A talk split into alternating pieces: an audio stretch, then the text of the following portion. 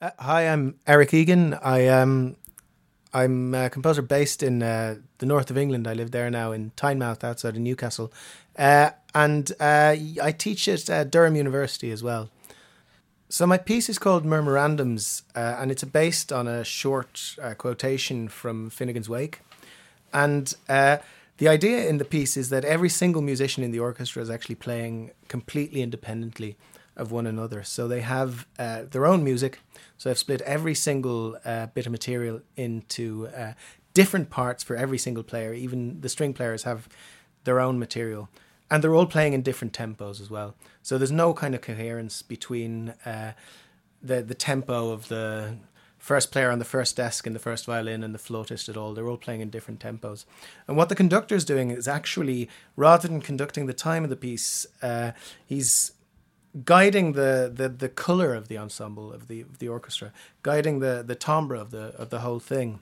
So almost like a if you see the material, uh, which is all based on old Irish music, uh, each part is actually an arrangement of an old Irish tune. Um, but I've really distorted it and molded it and kind of changed it so that it's not always recognizably there. Uh, and the role of the conductor is actually to kind of, at times, bring this material out so instead of having it in background as this idea that you can't really hear, the conductor brings out occasionally these kind of melodies or sounds that you that you can recognize out of this rather dense, um, almost chaotic, but kind of an organized chaos of the orchestra.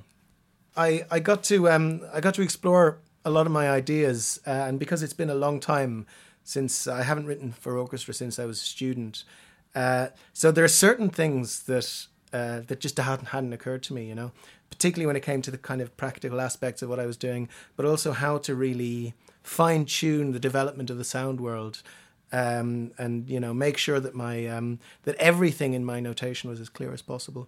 So it's really it was a very good opportunity to get a an experienced pair of eyes on on the music and um, and talk through exactly what it is that I had planned it's interesting to think how it how, how this will change my work as a composer because um, it's been so long since I wrote for orchestra that that kind of opportunity itself will uh, will probably have an impact on how I explore sound in in large groups of players. Um, this idea of actually using a conductor to um, shape the the timbre, the the color of the sound, rather than the time, is actually something I haven't explored before either. So if that goes well, which which I hope it will, um, hopefully that's something that I can that I can use in the future as well.